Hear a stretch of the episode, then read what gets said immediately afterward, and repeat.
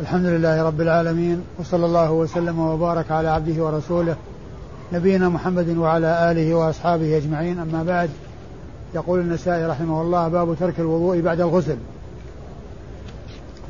آه هذه الترجمة آه يراد بها أن الإنسان عندما يغتسل للجنابة فيتوضأ أولا قبل الاغتسال وهذا هو ثم يغتسل بعده وهذا هو الغسل الكامل أو يغتسل دون أن يتوضأ بحيث يفيض الماء على سائر جسده وينوي بذلك رفع الحدث الأكبر والأصغر فإن الطهارة تحصل ويكون الإنسان بذلك متطهرا من الحدثين الأكبر والأصغر فلا يحتاج بعد الاغتسال إلى غسل إلى وضوء.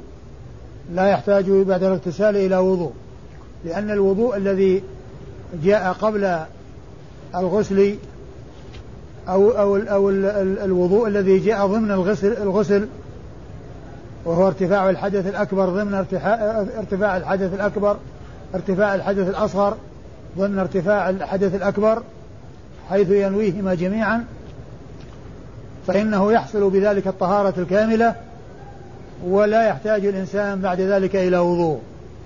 وقد كان عليه الصلاة والسلام يتوضأ أولا ثم يغتسل ولا يعيد الوضوء بعد الغسل ولا يتوضأ بعد الغسل. هذا هو المقصود الترجمة. وقد أورد النسائي رحمه الله حديث عائشة رضي الله عنها قالت كان رسول الله صلى الله عليه وسلم إذا لا يتوضأ إذا لا يتوضأ بعد الغسل. كان رسول الله صلى الله عليه وسلم ما كان أو كان؟ كان كان إيش؟ كان رسول الله صلى الله عليه وسلم لا يتوضأ بعد الغسل. كان رسول الله صلى الله عليه وسلم لا يتوضأ بعد الغسل وإنما كان يتوضأ قبله أي وإنه إنما كان يتوضأ قبله صلوات الله وسلامه وبركاته عليه. وإذا فالسنة هي أن يبدأ الإنسان بالوضوء ثم يغتسل وبعد ذلك يكون ارتفع حدثه كاملا وارتفع حدثه الأكبر والأصغر فلا يحتاج بعد ذلك إلى وضوء. لا يحتاج بعد ذلك إلى وضوء. هذا هو مقصود الحديث. وهذا هو الذي يقتضيه الحديث وهو الذي ترجم له المصنف بقوله باب ترك الوضوء بعد الغسل.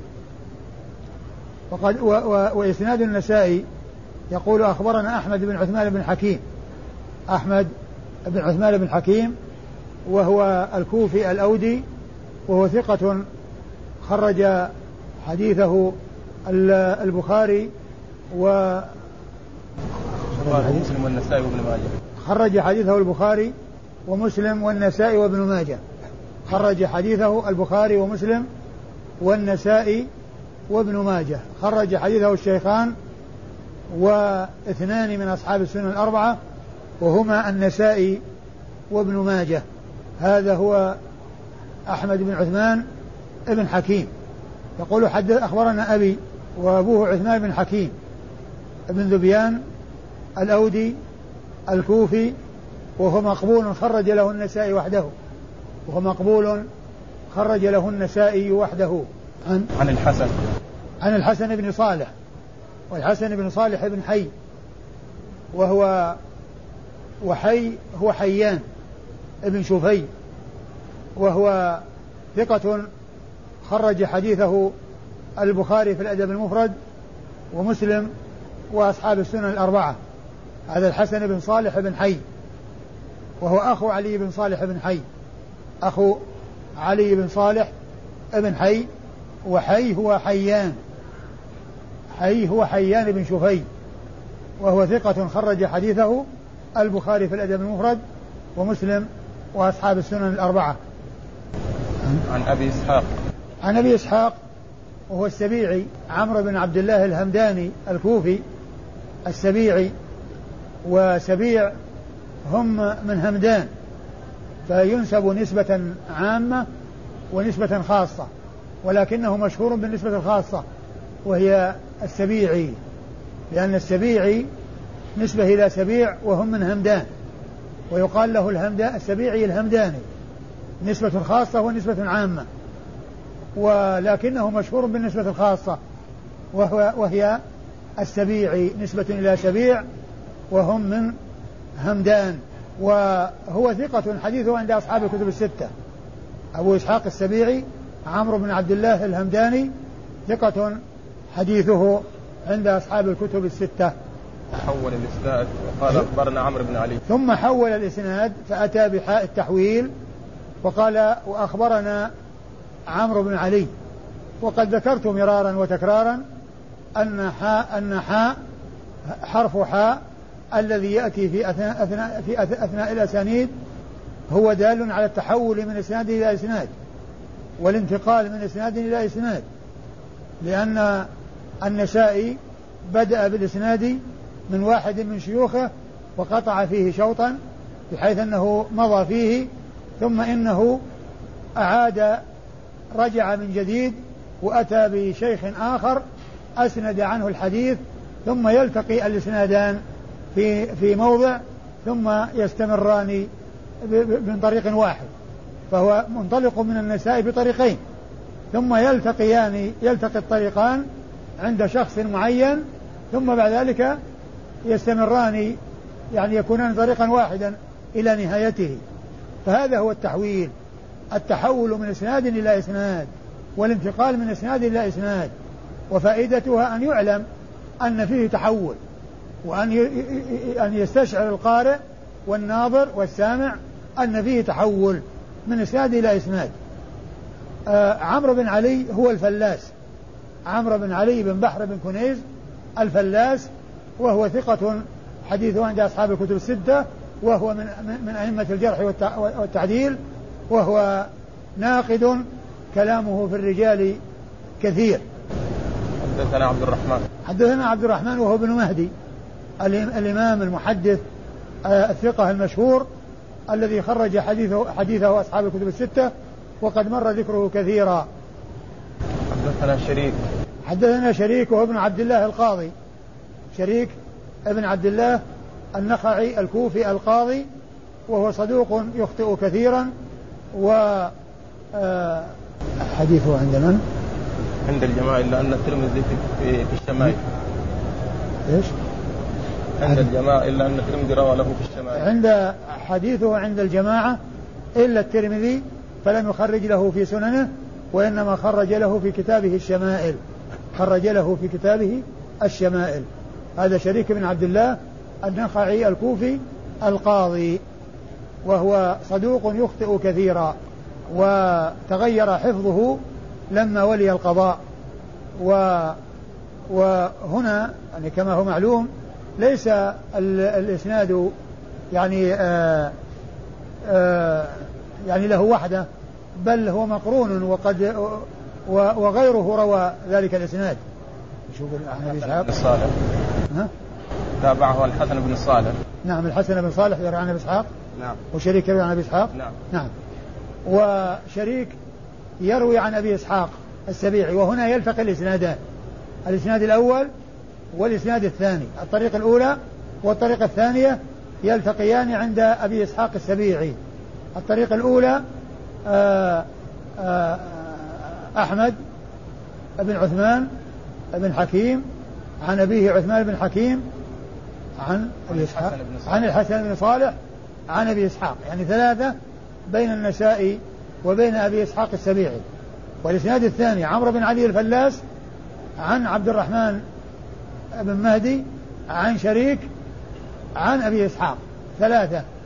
الطريقة الأولى ثلاثة والطريقة الثانية ثلاثة ثم تلتقي الطريقان عند أبي إسحاق وتكون طريقا واحدا إلى نهايتها. فهي تأتي من النساء من عند النساء من فرعين من طريقين ثم تتوحد وتذهب طريقا واحدا إلى نهايتها. وأبو إسحاق السبيعي كما عرفنا هو عمرو بن عبد الله الهمداني الكوفي ثقة حديثه عند أصحاب الكتب الستة. عن الأسود. عن الأسود وهو الأسود بن يزيد النخعي المعروف الذي مر ذكره كثيرا وهو ثقة مخضرم خرج حديثه أصحاب الكتب الستة. عن؟ عن عائشة. عن عائشة رضي الله تعالى عنها أم المؤمنين الصديقة بنت الصديق المكثرة من رواية الحديث عن رسول الله عليه الصلاة والسلام وهي أحد السبعة السبعة من الصحابة الذين عرفوا بكثرة الحديث عن رسول الله صلى الله عليه وسلم والذين زادت أحاديثهم على ألف حديث ولم يروي آه، امرأة من النساء عن رسول الله صلى الله عليه وسلم مثل ما روت عائشة أم المؤمنين من الحديث رضي الله تعالى عنها وأرضاها. وحديث وحديثها عند أصحاب الكتب الستة. نعم. قال باب غسل الرجلين في غير المكان الذي يغتسل فيه.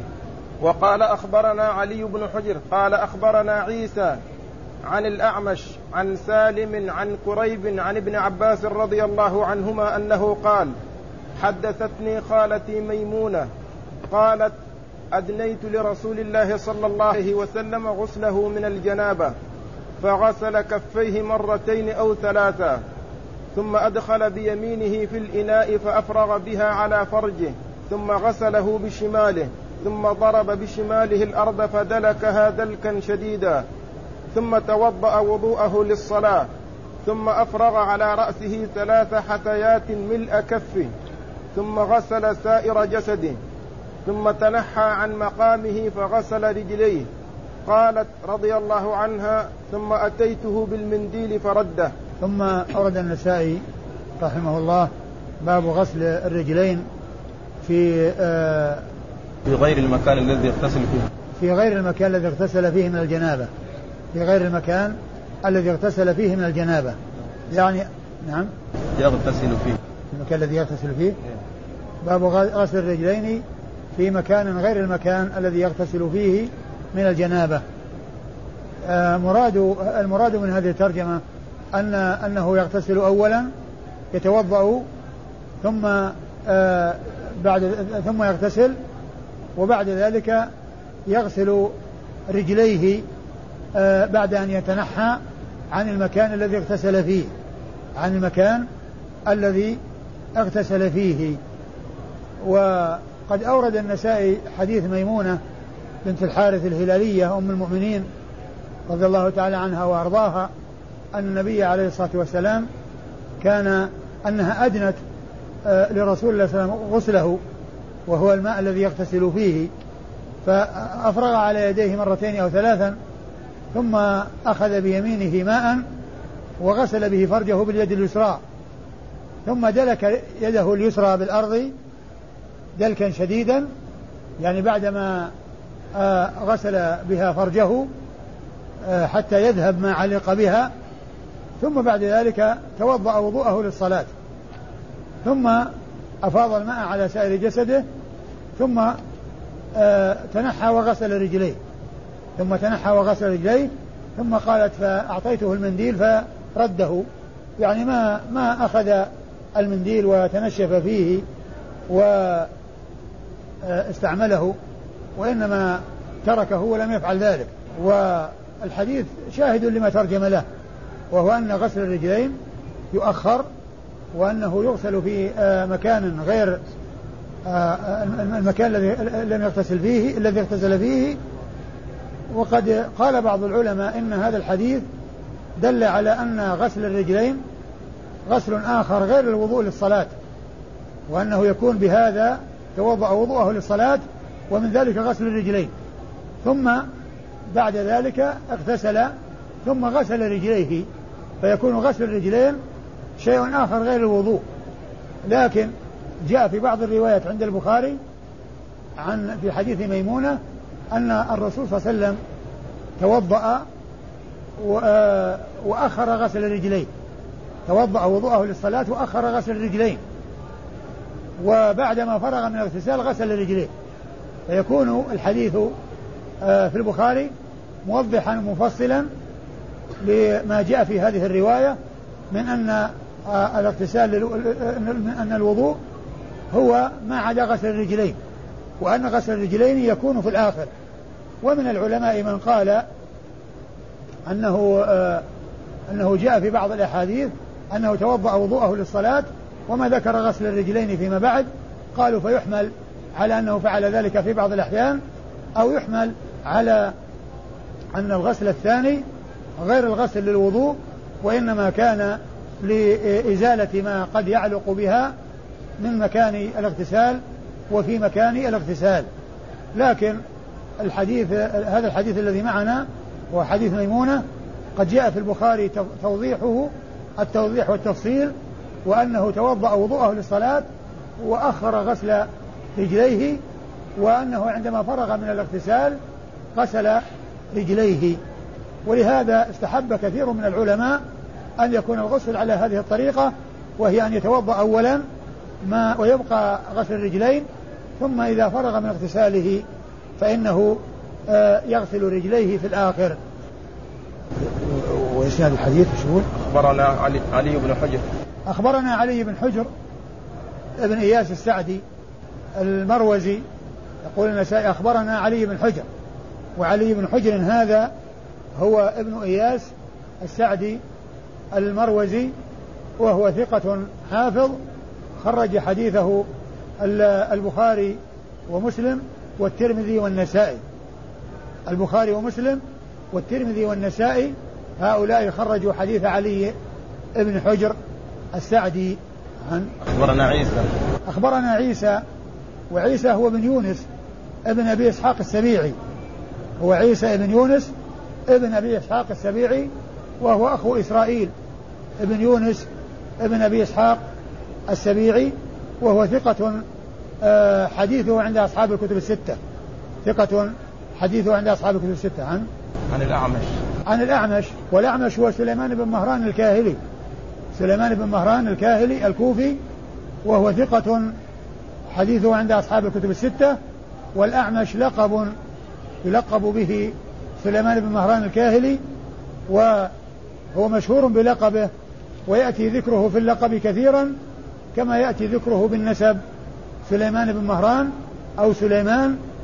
آه، يأتي هكذا ويأتي هكذا ومعرفة ألقاب المسمين ألقاب المحدثين فائدتها ألا يظن الشخص الواحد شخصين فيما لو ذكر مرة باسمه ومرة بلقبه فإن الذي لا يفهم ولا يعرف يظن أن الأعمش غير سليمان بن مهران.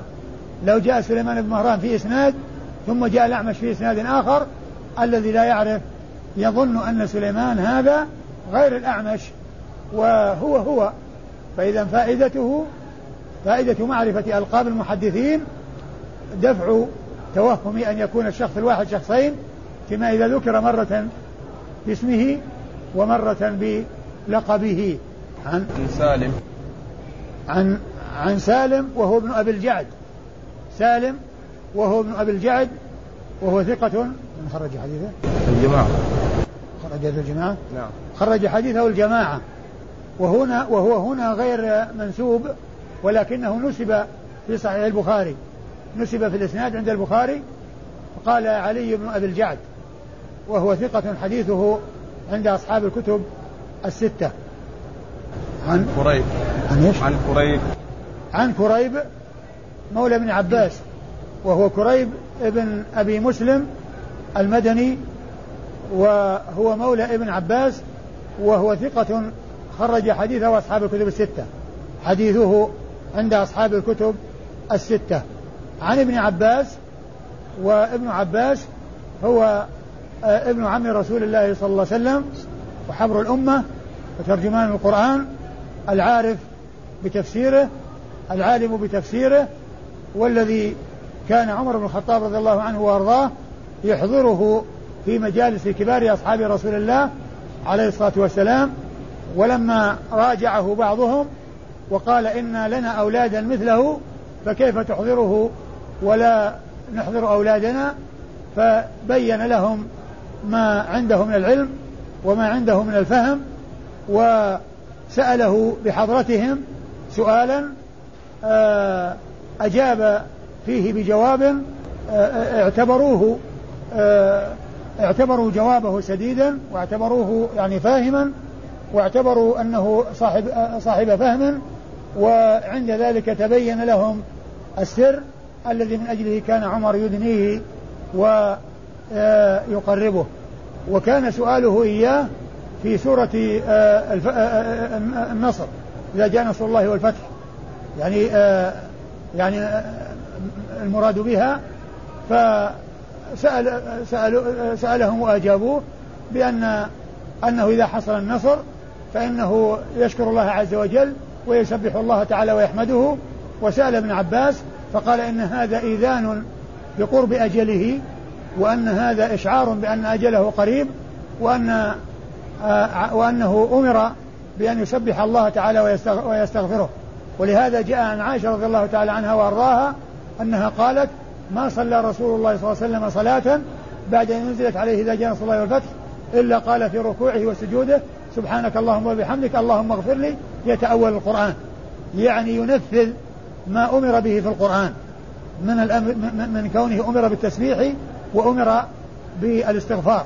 فكان ذلك إيذانا بقرب أجله ودنو أجله صلوات الله وسلامه وبركاته عليه.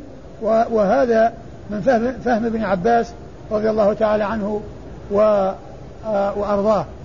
وهو وكنيته أبو العباس. كنيته أبو العباس. ويقال إنه ليس في الصحابة من من يكن بأبي العباس إلا شخصين وهما ابن عباس وسهل بن سعد الساعدي. سهل بن سعد الساعدي يكن بأبي العباس وعبد الله بن عباس يكن بأبي العباس ويقال إنه ليس في الصحابة من كنيته أبي العباس إلا هذين الاثنين. وابن عباس هو أحد السبعة المكثرين من رواية الحديث عن رسول الله صلى الله عليه وسلم والذين زادت أحاديثهم عن ألف حديث وكثير من أحاديثه مراسيل لأنه يروي عن الصحابة مراسيله أحاديثه مراسيل عن الصحابة لكنه سمع كثيرا من حديث رسول الله صلى الله عليه وسلم بدون واسطة وكثير منه يكون بواسطة الصحابة رضي الله تعالى عنهم أجمعين. عن ميمونة وهي خالته ميمونة بنت الحارث الهلالية وهي خالته وأمه لبابة بنت الحارث الهلالية أم الفضل. آه فميمونة أخت لبابة. لبابة أم أولاد ابن عباس أم الفضل وعبد الله بن عباس من أولادها وميمونة بنت الحارث أخت لبابة بنت الحارث و و و فهو يروي عن خالته ميمونة رضي الله تعالى عنها وأرضاها. ترك المنديل عدم أخذه المنديل يدل لا يدل على تحريمه. وقد جاء في بعض الأحاديث ما يدل على استعماله. فيكون يعني تركه يعني ليس للتحريم. وإنما يعني للإشارة إلى أن إلى أنه الأولى نعم. قال باب ترك المنديل بعد الغسل. وقال أخبرنا محمد بن يحيى بن أيوب بن إبراهيم قال حدثنا عبد الله بن إدريس عن الأعمش عن سالم عن كريب عن ابن عباس رضي الله عنهما أنه قال إن النبي صلى الله عليه وسلم اغتسل فأتي بمنديل فلم يمسه وجعل يقول بالماء بالماء هكذا. آه ثم أورد النسائي حديث ابن عباس رضي الله تعالى عنه أو الترجمة هي باب؟ قال باب ترك المنديل بعد الغسل. باب ترك المنديل بعد الغسل. باب ترك المنديل بعد الغسل. وأورد في حديث ابن عباس أن الرسول صلى الله عليه وسلم اغتسل فأتي بالمنديل فلم آه فأتي يمسه. فلم يمسه وجعل يقول بيده هكذا يعني ينفضها ينفض الماء بيديه. وقال جعل يقول هكذا يعني ينفض الماء بيديه. وهو دال على ما دل عليه حديث ميمونة الذي قبل هذا. و آه، وإسناده أخبرنا. أخبرنا محمد بن يحيى بن أيوب بن إبراهيم. أخبرنا محمد بن يحيى بن أيوب بن إبراهيم ومحمد بن يحيى بن أيوب بن إبراهيم. إيش قال فيه؟ ثقة حافظ. روى له الترمذي والنسائي. روى له؟ الترمذي والنسائي. آه محمد آه, ابن ابن يحيى. أي ابن أيوب ابن إبراهيم. محمد بن يحيى بن أيوب بن إبراهيم آه ثقة حافظ خرج حديثه الترمذي والنسائي. خرج حديثه الترمذي والنسائي. عن عن عبد الله بن إدريس. عن عبد الله بن إدريس وهو الأودي وهو ثقة خرج حديثه أصحاب الكتب الستة. عن الأعمش. عن الأعمش سليمان بن مهران وقد مر في الإسناد الذي قبل هذا. عن, عن سالم وهو ابن أبي الجعد. وقد مر عن كريب وقد مر في الإسناد الذي قبله عن ابن عباس وقد مر قال باب وضوء الجنب إذا أراد أن يأكل. وقال أخبرنا حميد بن مسعدة عن سفيان بن حبيب عن شعبة. حا قال وأخبرنا عمرو بن علي قال حدثنا يحيى وعبد الرحمن عن شعبة عن الحكم عن إبراهيم عن, عن الأسود عن عائشة رضي الله عنها أنها قالت كان النبي صلى الله عليه وسلم وقال عمرو كان رسول الله صلى الله عليه وسلم إذا أراد أن يأكل أو ينام وهو جنب توضأ. زاد عمرو في حديث وضوءه للصلاة. ثم أورد النسائي رحمه الله هذه الترجمة وهي باب وضوء الجنب إذا أراد أن يأكل يعني كونه يكون متوضئا. وأورد فيه حديث عائشة رضي الله عنها أن النبي صلى الله عليه وسلم إذا كان جنبا وأراد أن ينام أو أراد أن يأكل فإنه يتوضأ وضوءه للصلاة. يتوضأ وضوءه للصلاة. يعني حتى يخفف يعني من الحدث وحتى يذهب. ذلك الذي أصاب بسبب الجنابة. فكان من هديه عليه الصلاة والسلام أنه إذا أراد أن ينام أو يأكل وهو جنب فإنه يتوضأ. وجاء في بعض الأحاديث أنه أحيانا يكتفي إذا أراد أن يأكل بغسل اليدين كما سيأتي يعني في الذي بعد هذا. لكن يعني آه، جاء عنه هذا وجاء عنه هذا أنه كان يغسل يديه وجاء أنه كان يتوضأ وضوءه للصلاة. والحديث الذي معنا أنه كان يتوضأ يعني الوضوء للصلاة. هذا إذا أراد أن يأكل وكذلك إذا أراد أن ينام. إذا أراد أن يأكل أو أراد أن ينام فإنه يتوضأ وضوءه للصلاة. وإسناد الحديث أخبرنا حميد بن مسعدة. أخبرنا حميد بن مسعدة وحميد بن مسعدة صدوق خرج حديثه آه، مسلم وأصحاب السنن الأربعة. مسلم وأصحاب السنن الأربعة. عن عن سفيان بن حبيب. عن سفيان بن حبيب وهو ثقة. من خرج له؟ البخاري في الأدب المفرد والأربعة. خرج له البخاري في الأدب المفرد وأصحاب السنن الأربعة. سفيان بن حبيب ثقة خرج حديثه البخاري في الأدب المفرد وأصحاب السنن الأربعة. عن شعبة. عن شعبة بن الحجاج أمير المؤمنين في الحديث وحديثه عند أصحاب الكتب الستة وقد مر ذكره كثيرا. حاء وأخبرنا عمرو بن علي. ثم أتى بحاء التحويل قال وأخبرنا حاء وأخبرنا عمرو بن علي وهو الفلاس الذي مر ذكره قريبا.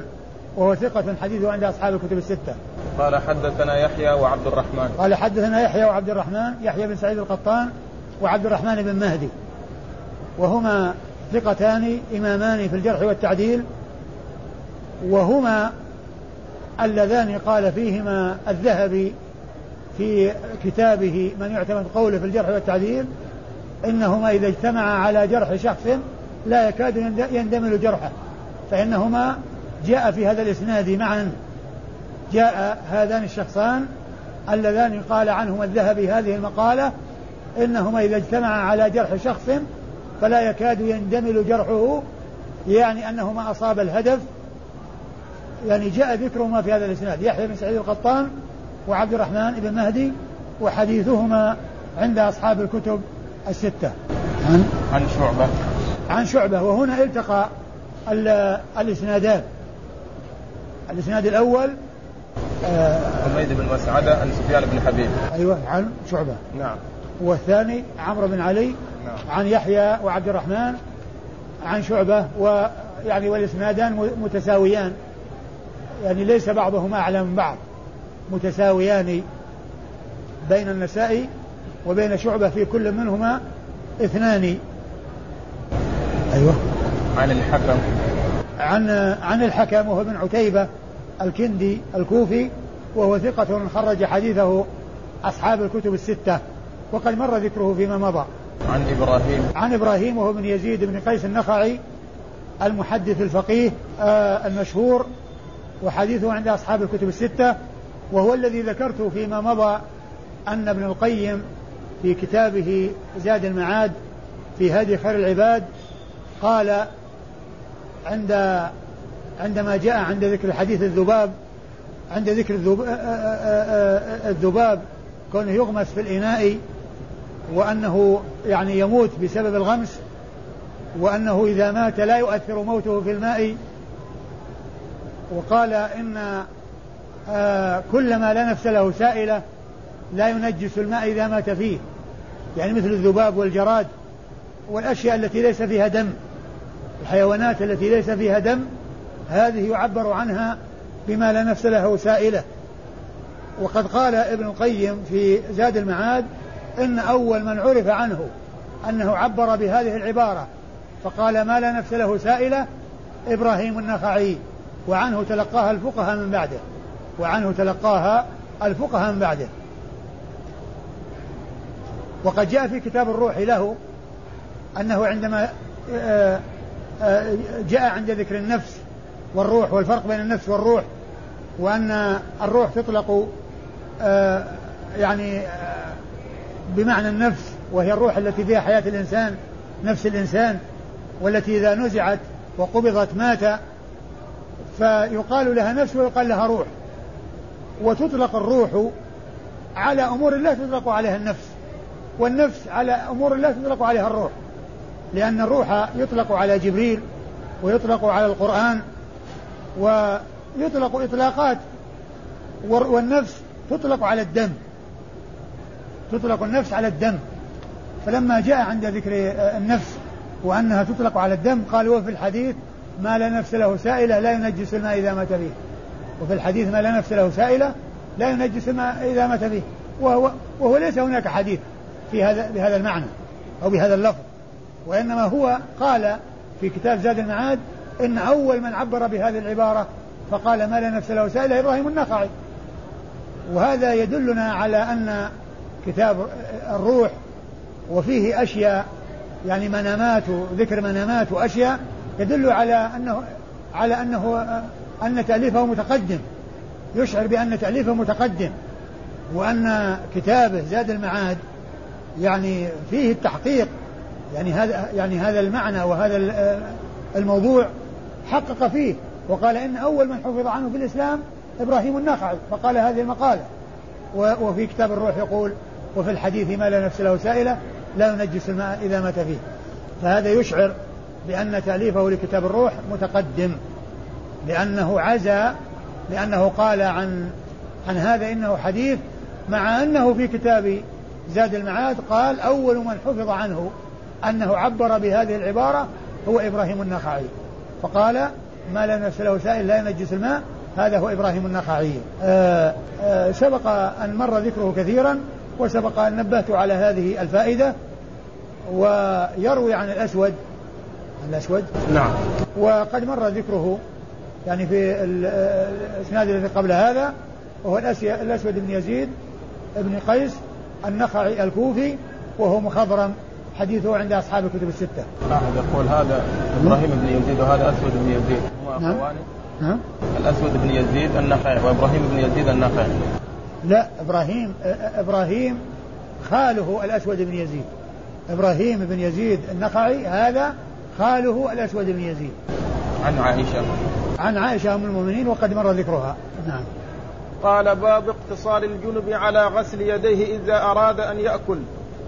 وقال حدثنا محمد بن عبيد بن محمد قال حدثنا عبد الله بن المبارك عن يونس عن الزهري عن أبي سلمة عن عائشة رضي الله عنها أنها قالت إن رسول الله صلى الله عليه وسلم كان إذا أراد أن ينام وهو جنب توضأ وإذا أراد أن يأكل غسل يديه. ثم أورد النسائي هذه الترجمة وهي اقتصار الجنب إذا أراد أن يأكل اقتصار الجنب على غسل يديه إذا أراد أن يأكل. آه، أورد فيه حديث عائشة وهو أن النبي عليه الصلاة والسلام إذا أراد أن ينام وهو جنب توضأ وإذا أراد أن يأكل غسل يديه. فهو دال على الاكتفاء بغسل اليدين. والحديث الذي تقدم يدل على الوضوء.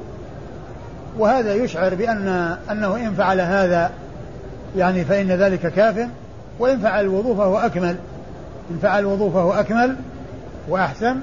وإن اكتفى بغسل اليدين فإن ذلك كاف لأن الحديث يدل على آه، اكتفاء الرسول صلى الله عليه وسلم بغسل يديه يعني في بعض الأحيان. والحديث الثاني يدل على أنه في بعض الأحيان يتوضأ إذا أراد أن إذا أراد أن يأكل. الحديث؟ شو أخبرنا محمد بن عبيد بن محمد. أخبرنا محمد بن عبيد بن محمد وهو المحاربي المحاربي وهو صدوق خرج له من؟ أبو داود والترمذي والنسائي. صدوق خرج له أبو داود والترمذي والنسائي. أبو داود والترمذي والنسائي أي ثلاثة من أصحاب السنن لم يخرج له آه لم يخرج له ابن ماجه. لم يخرج له ابن ماجه وإنما الذي خرج له أبو داود والترمذي والنسائي. أخبرنا عبد الله بن المبارك. عبد الله بن المبارك هو المحدث الفقيه المشهور الذي قال عنه الذهبي في الحافظ بن حجر في التقريب بعد أن ذكر صفاته قال إنه ثقة حجة جواد مجاهد جمعت فيه خصال الخير. جمعت فيه خصال الخير. وحديثه عند أصحاب الكتب الستة. عن يونس. آه عن يونس وهو بن يزيد الأيلي. يونس بن يزيد الأيلي وهو ثقة خرج حديثه أصحاب الكتب الستة. عن الزهري. عن الزهري وهو محمد بن مسلم ابن عبيد الله بن عبد الله ابن ابن ابن شهاب ابن عبد الله بن الحارث بن زهرة بن كلاب.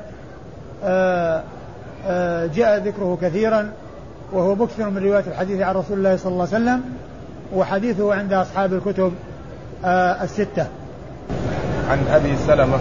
عن أبي سلمة وهو ابن عبد الرحمن بن عوف وهو ثقة حديثه عند أصحاب الكتب الستة وهو وهو أحد وهو أحد الفقهاء السبعة في المدينة على أحد الأقوال الثلاثة.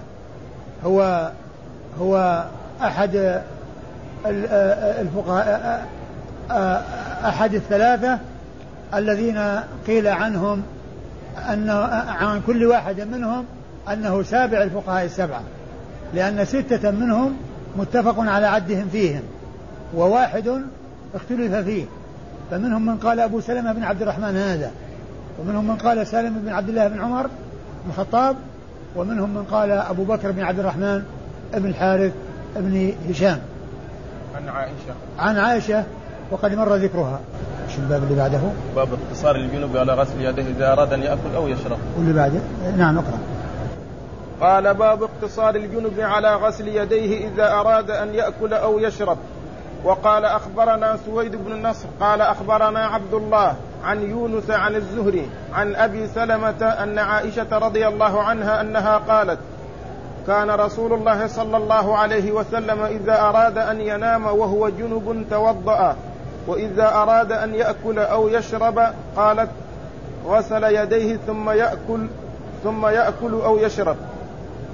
ثم أورد آه النسائي هذه الترجمة وهي باب اقتصار الجنب على غسل اليدين إذا أراد أن يأكل أو يشرب. وورد في حديث عائشة رضي الله عنها الدال على هذا وهو أن النبي صلى الله عليه وسلم إذا أراد أن يأكل أو يشرب غسل يديه ثم أكل أو شرب. إيش لفظ الحديث؟ مرة ثانية. كان رسول الله صلى الله عليه وسلم إذا أراد أن ينام وهو جنب توضأ وإذا أراد أن يأكل أو يشرب غسل يديه ثم يأكل أو يشرب. نعم يعني إذا أراد أن يأكل أو يشرب غسل يديه ثم أكل أو شرب. وهذا يعني يدل على ما ترجم له المصنف وأن آه وأن أنه كان أحيانا يتوضأ وأحيانا يكتفي بغسل اليدين عند إرادة الأكل أو الشرب آه في إسناد في حديث قبل هذا الذي الذي الذي قال فيه آه ماذا قال؟ قال النبي صلى الله عليه وسلم وقال عمرو نعم, نعم قال رسول الله نعم إيش نعم الحديث اللي راح؟ قال باب وضوء الجنب إذا أراد أن يأكل وقال, وقال أخبرنا حميد بن مسعدة عن سفيان بن حبيب عن شعبة حا وأخبرنا عمرو بن علي قال حدثنا يحيى وعبد الرحمن عن شعبة عن الحكم عن إبراهيم عن الأسود عن عائشة رضي الله عنها أنها قالت كان النبي صلى الله عليه وسلم وقال عمرو كان رسول الله صلى الله عليه وسلم إذا أراد أن يأكل أو يناب وهو جنب توضأ. زاد عمرو في حديثه وضوءه للصلاة. أه لما ذكر أه, آه، يعني هذا الحديث المتقدم الذي رواه النسائي عن شيخين وهما عمرو بن علي وحميد بن مسعدة. فقال إن حميد بن مسعدة رواه كان النبي صلى الله عليه وسلم وعمرو بن علي يقول كان رسول الله. يعني أن الفرق بينهما أن هذا عبر عندما ذكر الرسول صلى الله عليه وسلم ذكره بوصف النبوة وهذا ذكره بوصف الرسالة. ذكره بوصف الرسالة. يعني في حديث حميد بن مسعدة الذي حدث به النسائي كان النبي صلى الله عليه وسلم. وحديث عمرو بن علي الشيخ الثاني كان رسول الله صلى الله عليه وسلم صلى الله عليه وسلم. يعني أن هذا هو تعبير هذا وهذا تعبير هذا. وقد اختلف العلماء هل للراوي أن يبدل النبي مكان الرسول فيما إذا أضاف الحديث إليه فمنهم من أجازه ومنهم من منعه. فمنهم من أجازه ومنهم من منعه.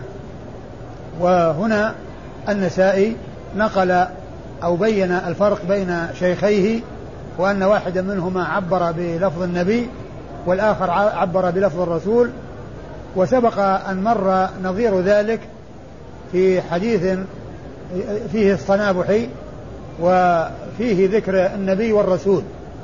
فيه ذكر النبي والرسول التعبير بالنبي يعني عند أحد أحد الشيوخ والتعبير بالرسول عند أحدهم. وفي حديث علي وفي حديث وقد اتفق على أنه توضأ لكن عمرو بن علي أضاف إلى ذلك وضوءه للصلاة وهذه ليست عند حميد بن مسعدة.